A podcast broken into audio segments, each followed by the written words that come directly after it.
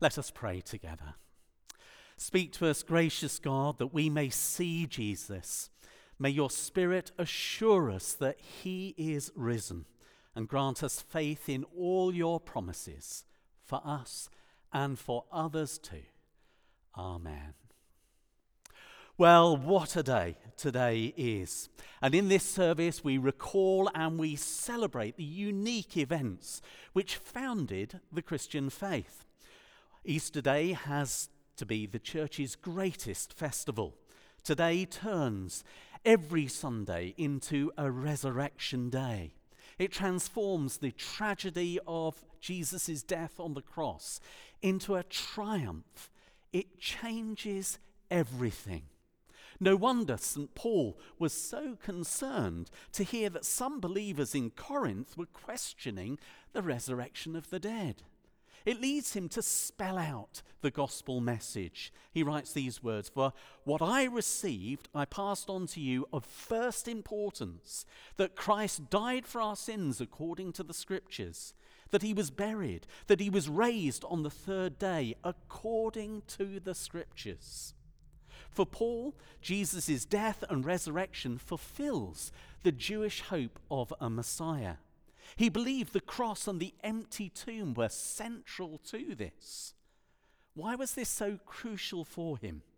Well, Paul, who'd persecuted Jesus' followers, met the risen Jesus on the road to Damascus. By God's grace, that encounter changed everything for him. It converted him from persecuting to preaching. And Paul also tells us that Jesus appeared to Cephas, then to the twelve, then to more than 500, then to James, then to the apostles, and last of all, to him. Jesus' resurrection was life changing. It was society changing. It was world changing. And that's why he makes it absolutely clear in verse 13 and following if there is no resurrection of the dead, then not even Christ was raised. And if Christ has not been raised, our preaching is useless, and so is our faith. So, Paul was explaining that believers would also be resurrected. He was going against what the, they were saying in Corinth. And this was clearly the upshot of the resurrection of Jesus. For the Lord had defeated the feared enemy of death eternal life was possible. And that's why he declares, saying, What is written will come true. Death has been swallowed up in victory. Where, O death, is your victory? Where, O death, is your sting?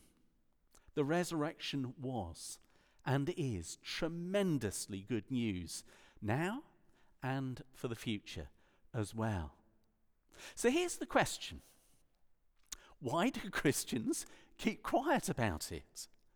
Why are we so often fearful and reticent about it? Hold on to that thought just for a moment. This afternoon, the boat races will take place.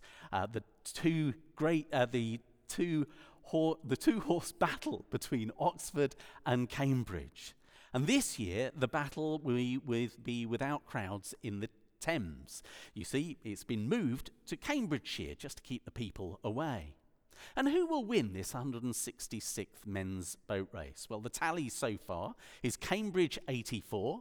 I'm a Cambridge supporter myself. Oxford 80. But it's very, very close, isn't it? And there was one dead heat in 1877, apparently, just in case you're wondering why the maths doesn't add up. Now imagine, if you will, a boat race two boats, one called fear and the other called faith. A head to head battle, never sure which one will win. You see, I think that's a kind of battle that goes on inside of many Christians. On a good day, we're sailing with faith. On another, we jump ship, as it were, into fear.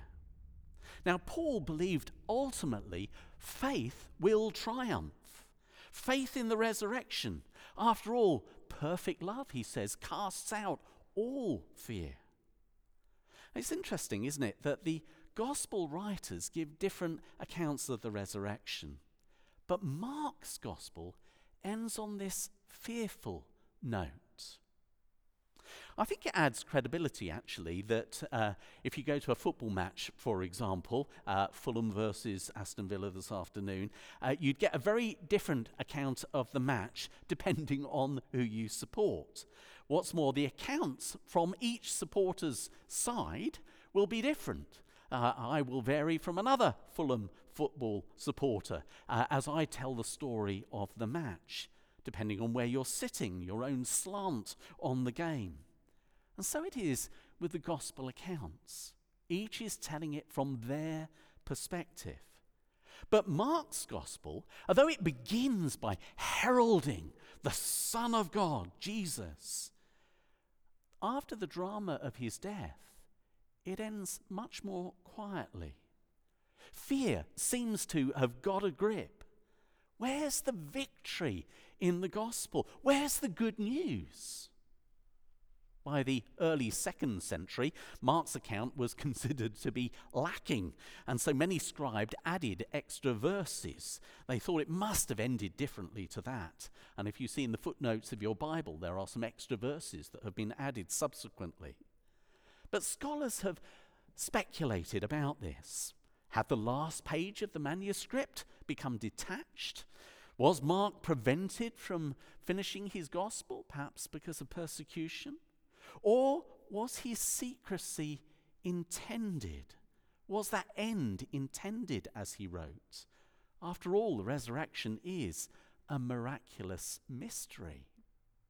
Well, whatever reason, we don't know. Mark's account isn't straightforward, and it's not so assured as some of the other Gospels. It describes the appearance of a man in white, an angel possibly, but not the risen Jesus himself. The women fe- feature very prominently. They were with Jesus at his crucifixion. They saw him taken down from the cross and laid in the tomb. And then Mark features them visiting early on that day of resurrection. But where are the men? Disillusioned, perhaps, or in disarray? Not mentioned. Yet these women, Mary Magdalene, Mary the mother of James, and Salome, brought spices so that they could anoint the body of Jesus.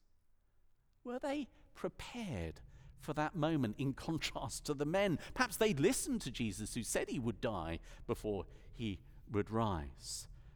Clearly, they weren't afraid of death itself, yet they seem to be fearful of the resurrection. I know it was early, but there's another question about this story. they ask, Who will roll the stone away? Well, you would have thought they would have thought about that before they set off. Uh, they, they kind of think about it on the way, en route. And it's when they look up that they discover that the stone had already been moved and the tomb is empty. They had gone to anoint their king, but the story ended differently, perhaps, to how they were expecting. The man in the white robe says, Do not be alarmed. But they were alarmed. The man, the angel, says, The one who was crucified is risen. He is not here. so they're told to go and tell the disciples and Peter, and he's, that he's going ahead of you into Galilee, and you will see him just as he told you. What wonderful news that was. But in Mark's gospel, it's not like that uh, illustration we had at the beginning of the service of people getting excited by the news that came on the mobile phone, not that they had mobile phones. Here, the women were trembling and bewildered and they fled. What's more, it says, they said nothing to anyone because they were afraid. They were confounded by Jesus' resurrection. Too good to be true. Or did the shock reduce them to silence? We don't know. We assume that they did eventually pass on the message as we read the other Gospels, but for whatever reason, Mark has them here holding a secret. Not ever saying that they had seen the risen Christ. Yes, Mark's empty tomb is unambiguous, but we only understand its meaning when we read the other Gospels and the other resurrection appearances in the Bible. So, what do we make of all this? Well, I want to ask you why do you keep it a secret? This joy of the resurrection. It's a mystery. You should be telling everyone. Perhaps Mark presumed those reading his words would know something of the other accounts we don't know. Perhaps we presume someone else will tell the story. Or maybe his account rings true with how often we feel that fear and faith battle inside us.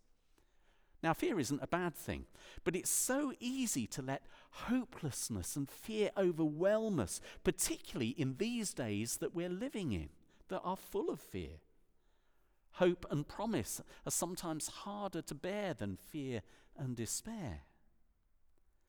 Perhaps fear has become a familiar friend to us, and faith is strange to us, though essential. But though through the ages Christians have declared on Easter Day, He is risen. And like Paul, they've testi- testified to that being true and the beginning that it enables for us. Today we celebrate the resurrection, remembering that He is not here. But how now will you respond? Fear or faith? You see, I think we can respond to fear in different ways. If you spell out fear, it can be forget everything and run, or it can be face everything and rise. And there's a conscious decision I think we have to make on Easter Day is to say, do we really believe this? And if we do, take that conscious decision that can be a liberating thing for us for others, and for our world. It's as though we have to uninstall the natural fear that possesses us and rather download the spirit of truth and hope. Paul, in his first letter to Timothy, said, For the spirit that God gave us does not make us timid, but gives us power, love, and self discipline, so not to be ashamed of the testimony about our Lord. Remember that boat race. I believe when we experience the two horse boat race battle within us between fear and faith, we need to pray that the Lord will give us the gift of faith and not give in to fear. For the message of Easter calls us to faith over fear I don't think it's without reason that the words do not fear appear 365 times in the Bible, one for every day of the year. Perhaps we're being called to raise a hallelujah. I pray that we will rediscover our confidence as Christians. Our weapon against sin, darkness, despair, hopelessness, a lack of peace, injustice, is to actually let the melody of praise and faith well up within us, that we are determined to make a difference in the world. And I call you today to go and be that difference so that the resurrection can change anything, not just with your words, but with your lives.